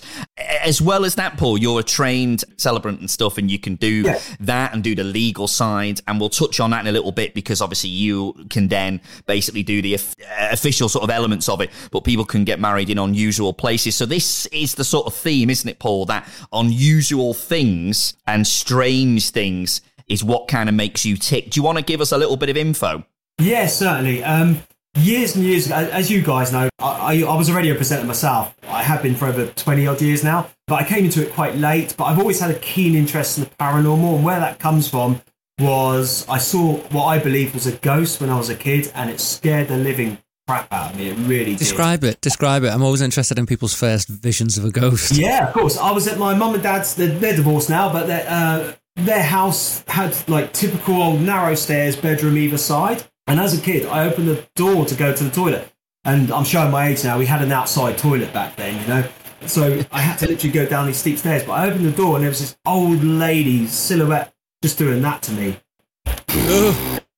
And as a You sure it just wasn't one of the neighbours on the bog? That's what I thought you said. Open the doors, go to the bogs. An old lady sat there. Mrs. Miggins from two doors down. senile dementia kicking in. But it just scared the jeebus out of me, and I hid under my covers, and I will never forget it. And the next morning, my mum had to come in and unravel me from all these bed covers. I was literally white as a ghost, and it just played on my mind for ages. And um, I was always petrified of the paranormal. I hated it. I was like, oh, this scares the shit out of me, you know, out of me. But it was You when can I swear, got- Paul. It's all right. Oh, that's all right. Yeah, it was when I got a little bit older. And if it scares the shit out you on the toilet, that's the perfect place for it to happen as well, isn't it? If you think about it it. was the ideal place. It was all happening at once. But yeah, so uh, as I grew older, you know, I was in I was in the services for a little while, and I came out, and uh, when I, when I left the air force, I was just sort of like, "Ah, what can I do? Because I've got one of those brains, I need to be kept on the go all the time. I was like, right, I'm gonna start getting into the paranormal a bit more. Started reading up on it to so almost like to confront my fear that I had from a young child. I started going on ghost hunts, but as a kid as well, I grew up next to a cemetery. My mum still lives there now. And I used to go in there and feed the crows. And while I was in there feeding the crows, I used to read the headstones. And I think that's where my passions come into where I am now in my life with my YouTube channel. So it all sort of like amalgamated into one. I did a paranormal radio show. I had lots of great guests on there.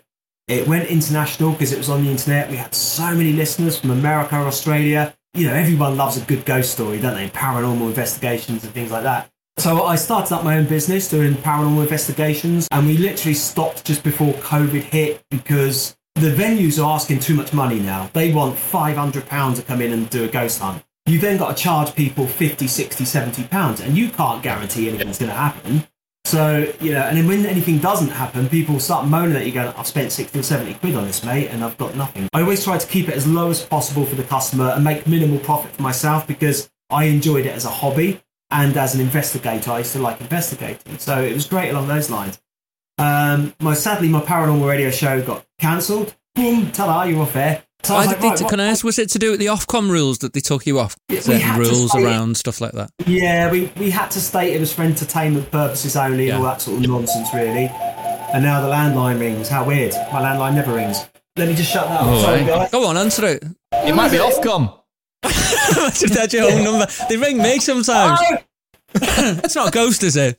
Nah, bye. Sorry about that. Um, Oh, this is strange. No, don't. Oh, don't honestly. Yeah, it's Rod Hull. Checking on his It telly. Ian. Um, so yeah, so uh, and then I, I started a, a paranormal um, YouTube channel. YouTube for paranormal is flooded. You've got a lot of urban explorers these days that turn their channel to YouTube. Oh, demons got me and all that crap, and I just I didn't buy into it in the end. I was like, so I stopped that. Then I started doing a little bit of urban exploring on YouTube. I don't know what this fascination with YouTube was all of a sudden, but I just enjoyed it. The market was saturated, and I thought, nah, this isn't right. Go to something that you you're passionate about, you want to do. I've seen. I'm not going to lie. I've seen a few um, channels in America which I watch relentlessly, which I love, and I just hit it hard. I just went straight in. I, uh, I think the first one I did was Alec Guinness, who played Obi Wan Kenobi, and then I did a guy that sunk on the Titanic, Frederick Fleet. Then I started looking a bit bigger. I went to uh, Robin Gibbs from the Gees to Oxford. Then I went to London, did George Michaels, and, and it just started growing and growing and growing. And I just saw the, the subscribers were going, and the viewing figures were going like that. And I thought, right, maybe I'm onto something here. It's something I'm passionate about, as we probably all do working in some sort of media or radio, bit pop culture sort of stuff, you know. And I thought, this is great. I'm doing a hobby that I enjoy. Then I got monetized for YouTube. People have been very generous with their donations. They all help. They know that petrol's expensive. YouTube doesn't really pay a lot unless you're a big, big person, you know. So yeah, so it's, it's all sort of fallen into place really. And now I see lots of others popping up all over the place, even copying my thumbnails, having their picture on the same side of the grave, and I'm like, mm, cheers, lads, come up with something original, you know. But I think it's worth saying, Paul, for anyone who's listening now who hasn't watched uh, any of the sort of unusual things videos and the graves you've been to, this isn't a joke. It's handled very sensitively Yeah. with a background to that particular personality, that particular name. The one I watched recently was Tommy Cooper. There's obviously going to be people listening in the same way we talk about Rod Hull, not really knowing who these sort of people were, but Tommy Cooper was a huge, huge star for many years, big comedian, and sadly actually passed away live on the TV. Now, this happened in 1984, so the year I was born. It happened two months before I was born. And I remember growing up with it, and Graeme will say the same, that people would be watching the telly, and my mum and my dad would have been sat on the sofa, and he kind of sadly slumped up against the curtain I watched that this morning, which is a little bit weird, but I kind of thought I've never seen it. Little bit odd to watch, you know, before we, we, we spoke, but it was so, so sad to see. And he passed away of a bit of a um, kind of a heart attack.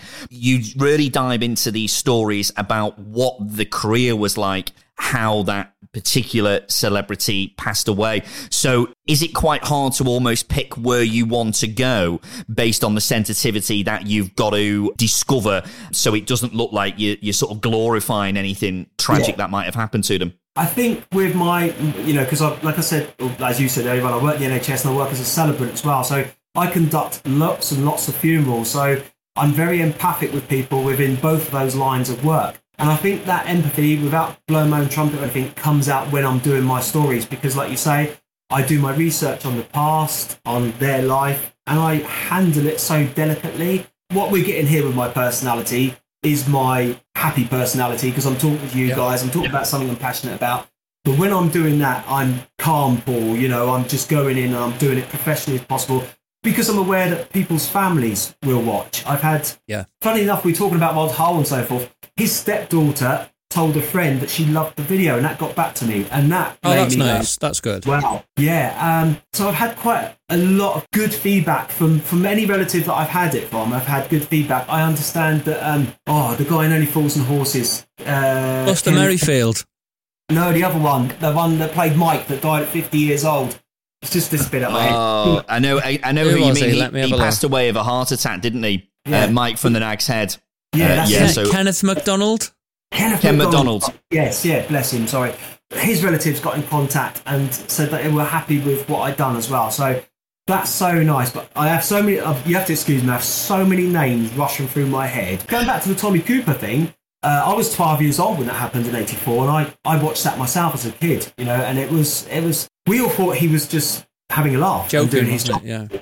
Yeah, um, and it was it was when you look back and reflect on it, it was a really sad situation. But I personally believe, um, and like I said in the video, I don't know him, but knowing his persona, I think that's probably the way he wanted to go. You know, Yeah. having an audience laughing at him. I know it's a bit morbid, and if I had people laughing at me for doing so, if I was a comedian, I would find that a compliment. If I was on my way out and the last thing I heard was people still laughing at me, I'd be like, yeah, brilliant.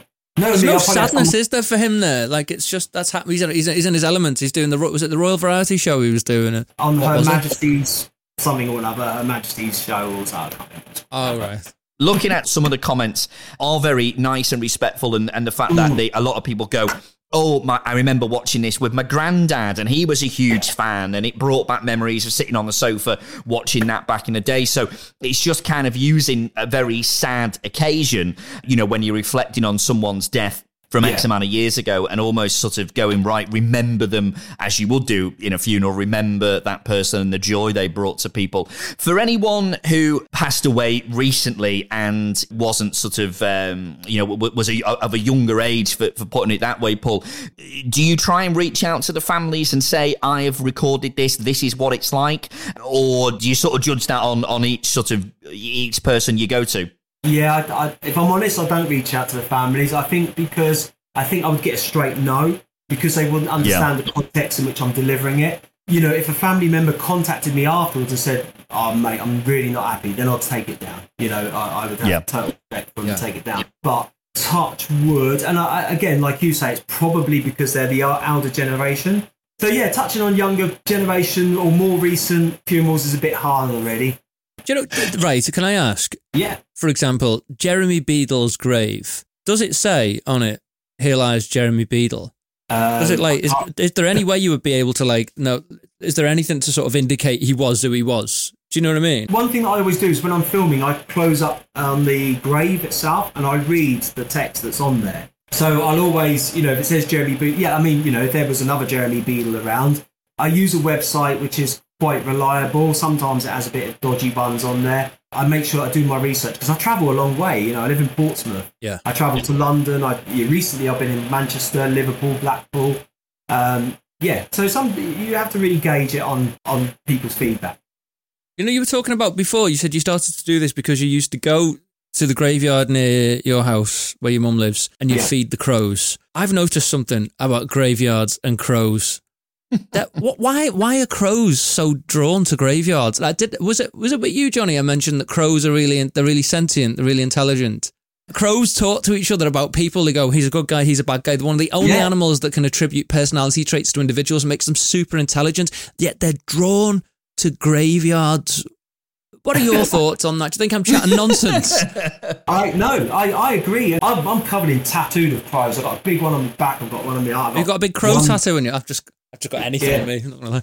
I've got horror stuff all over me. You know, I've even got graveyards. Look, I don't know if you can see it up there. Look, I had that done years ago, but it's like a zombie hand coming out. Can you see it? It's really in now, that though, isn't it? I really like that sleeve. My, I've just got. I, I went from religious iconography on one arm. I've got Jesus Yeah. there, and I've got a casual skeleton here. There's your their sort of horror influence. I can't do He's it. got a Jeremy Beadle on his back, uh, which is a little bit weird, Paul. Uh, yeah.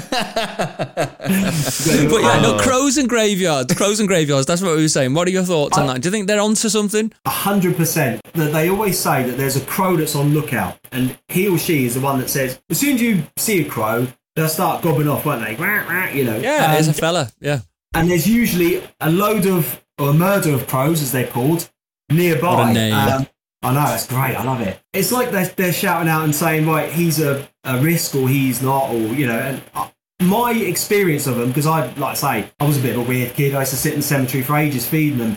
And my experience with them is that they're very good judges of character. You know, if they see Yeah, a weirdo, they'll, they'll pick up on it and then they'll all scatter or, or, or they'll all come together and um, experiments where they've used crows and they've done different tricks and things like that. And they, uh, like you say, they've been proven to be one of the most intelligent animals. this is going to get quite serious for a second, and forgive me for doing this. So, my ex partner died quite young after the relationship had ended. He was only 35 when he died, and it was devastating.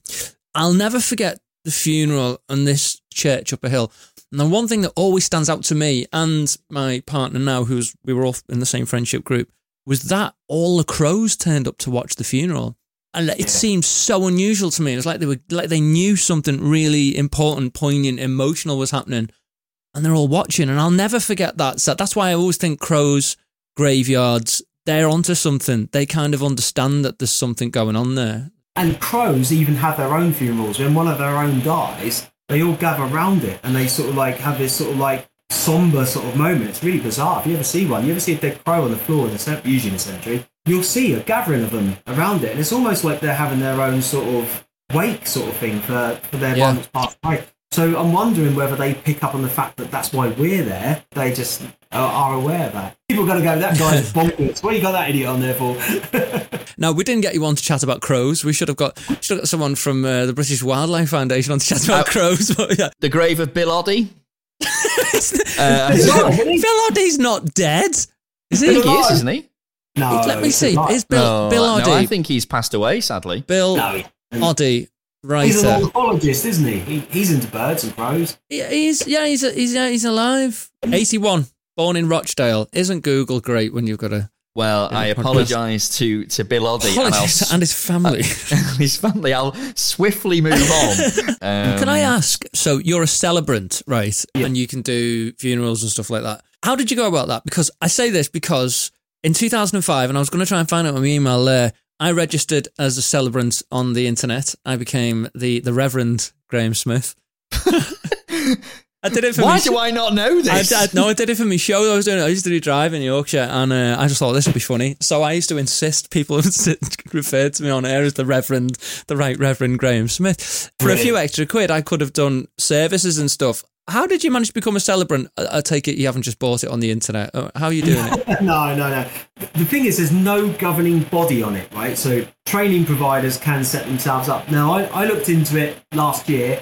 It was during the pandemic because I was working for the NHS. I was working with bits off, and I was like, do I really want to do this? You know, this pandemic carries on, blah blah blah. And I was like, right, I, I have worked in a funeral directors before, so uh, I went to a company who were like, um, they gave you a formal qualification. It's like a City and Guild registered qualification, whereas there's lots of others that don't. I had to do all my training at home. They send you all the paperwork, you write out services. You have to film yourself conducting a funeral and a wedding. That's so bonkers, especially during lockdown when you're on your own and you've got that thing behind you, and that's it, you know. And I sent it off, and you have like coursework, and I got a distinction. I was like, oh, wow, that's all right.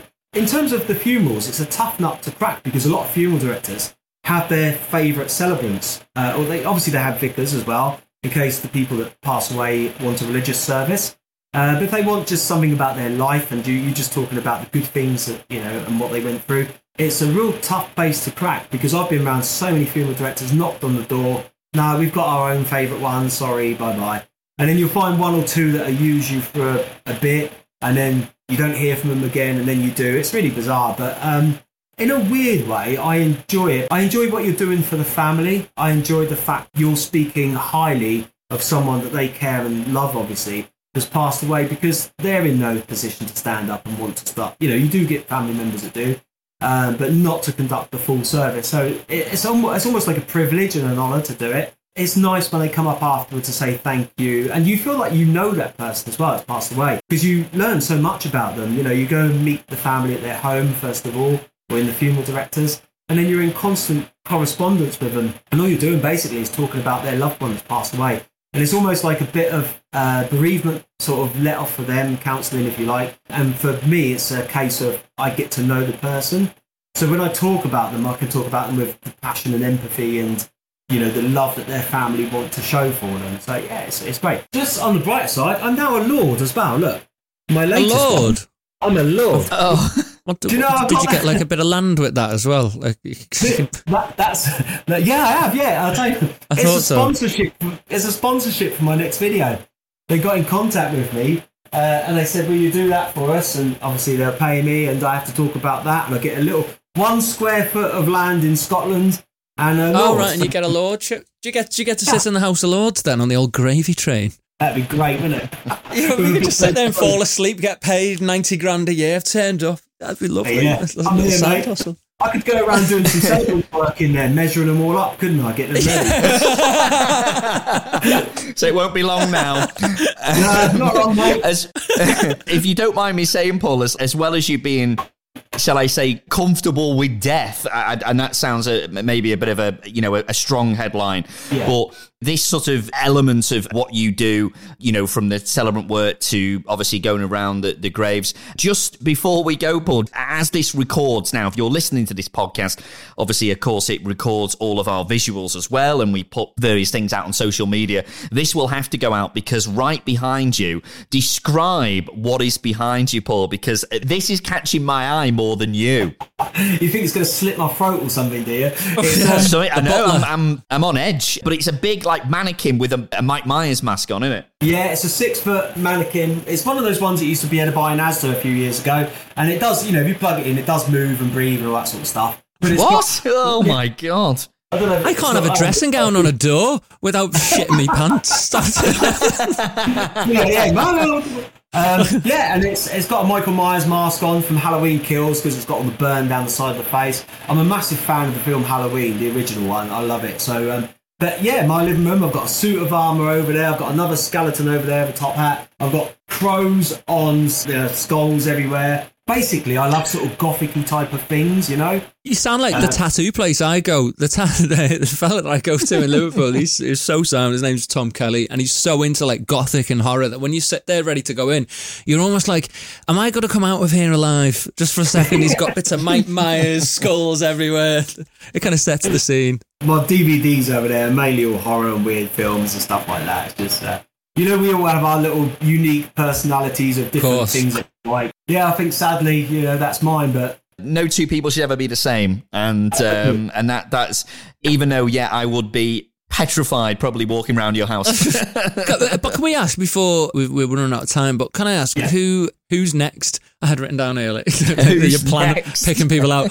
Uh, what? Who's next? Grave wise, any graves you'd like to um, see? What, that I've already recorded or that I want to go to? No, the, like it's a kind of the wish list. oh, um, I'd the love want of a better phrase. JFK, you know, you know that kind of thing. Uh, yeah, well, J- do you know JFK's sister is actually buried in England? I'll tell you a couple quickly. Uh, George A. Romero, the director of Zombies Dawn of the Dead, the original one, 1978, he's Yeah. buried in Canada. Love to go to his. Brandon Lee, because I'm a massive fan of the film The Crow, and he's buried with his dad, Bruce Lee. And Because he like died during the film, didn't he? Yeah, he got shot, didn't he? died in 1983. production of the film. And Jim Morrison, who's in Paris. But I do get lots of requests. You know, I have done Winston Churchill because he was a lot, and he was a controversial, uh, controversial character as well. You know, from his past in the early days. I'm sure when I run out of celebrities and uh, media figures, then I'll be going around sports people. And, and I don't mean that crudely or, or rudely, but you know, there's there's going to come to a point where there's going to be the big names are going to obviously diminish somewhat because there's lots of promotions as well. You know, you go to Golders Green in London, that's where Sid James, Barbara Windsor, and all, you know, they've got their memorial plaques up there. Um, but I'm going to have to go there because Bram Stoker's there as well. He's uh, done Dracula. Oh right, So, yeah. You need to go to the um, the car park in Leicester where Richard um, the Third. Richard the Third popped up after all I them years. You know that much. Richard in Leicester, in the car park. Oh man. Well, Paul, it's been probably the most, and we've had a lot of interesting conversations over the past couple of episodes of Summer Refreshed. It's an interesting hobby, Paul. Before we leave you, do you want to just give a little bit of a plug in terms of, uh, you know, any social media and how people can find your channel on YouTube? Yeah, if you go to YouTube, type in unusual things, mine usually comes up first. It's got a picture of myself and like loads of celebrities on the banner, so it's quite easy to, to find.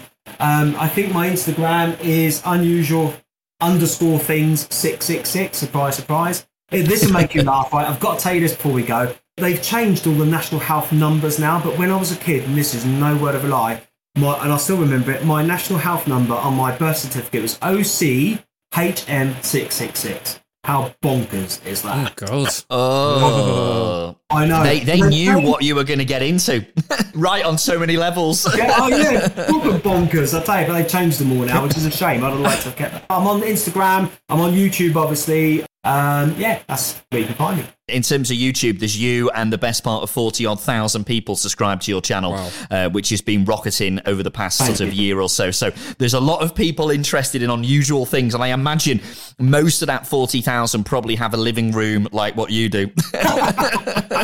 Or worse. Paul, thank you for your time. Paul Thank you. Alland. This is Summer Refreshed. So there we go. That was our conversation with the celebrity grave hunter, as he's known for us.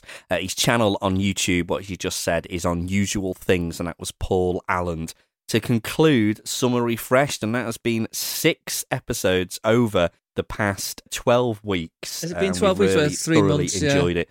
Um, Yeah, it's been summer good. refreshed. It's been really good. There's been so many things we've done. It's quite hard to put your finger on any of it, really. From being at the Fringe Festival, the Confessional, uh, oh my God, the Grave Hunter, what we've just heard. And we've had some amazing guests, amazing confessions, an exclusive from Gemma Merna. Uh, she chose our podcast to reveal her new podcast, which is out real soon as well. Been- DJ Fat Tony. yeah, DJ Fat Tony uh, is just absolutely epic. And that's the thing. I mean, we could have chatted to him for the whole series. Al Foran. Al, impressionist and comedian Al, again, who's got a podcast and plugs it on ours. But hey, you know, we're, we're not precious. He, he was talking about, he, he was predicting Spain to win the World Cup, and he knows his football, Al. Uh, he didn't he give. England a flying chance in any way, shape, or form. No. He didn't even mention them. Not even a Um, look in. Beth Tweddle, uh, Olympic gymnast and mum of two now, talking about what it'd be like if the Olympics came back to London. It's been epic, hasn't it? And and also, mate, it's been lovely to work with you as well. It's been lovely been- being here, dear. It's been lovely working with you. Can I just ask, has Beth sorted out that MBE for me? Well, obviously, with all what's gone on recently, with um, I think there's a bit of a backlog there. I, you might get some maybe New Year's honours list. It might be you and David Beckham. I'll hang on Who for knows? that. I'll give, Yeah. I'll give uh, Liz Truss a nudge. Hey, we might be back. Uh, speaking of New Year, because we might be back at Christmas. Uh, we will. We will be back at Christmas. We know that. We just need to sign a contract. Fourteenth of December until the fourth of Jan are the dates in the diary. So summer refreshed merges into holidays refreshed, and we'll be back on a weekly basis for a couple of weeks from the middle of December uh, this year until early January 2023, which will be well exciting and we'll be on every week as well. So not only have you got the World Cup to digest during uh, November and December, but more or less, uh, just as the World Cup comes to an end, we shall rock back up every Wednesday for a little bit of holidays refreshed. And on that bombshell, That is it. Summer refreshed, done and dusted. For anything you've missed, it's at Refreshing Pod on Instagram and TikTok. Graeme, thank you, my friend, Mr. Graeme Smith. thank you, Mr. Johnny Collins. TTFN. Bye bye. Summer refreshed with Graeme Smith and Johnny.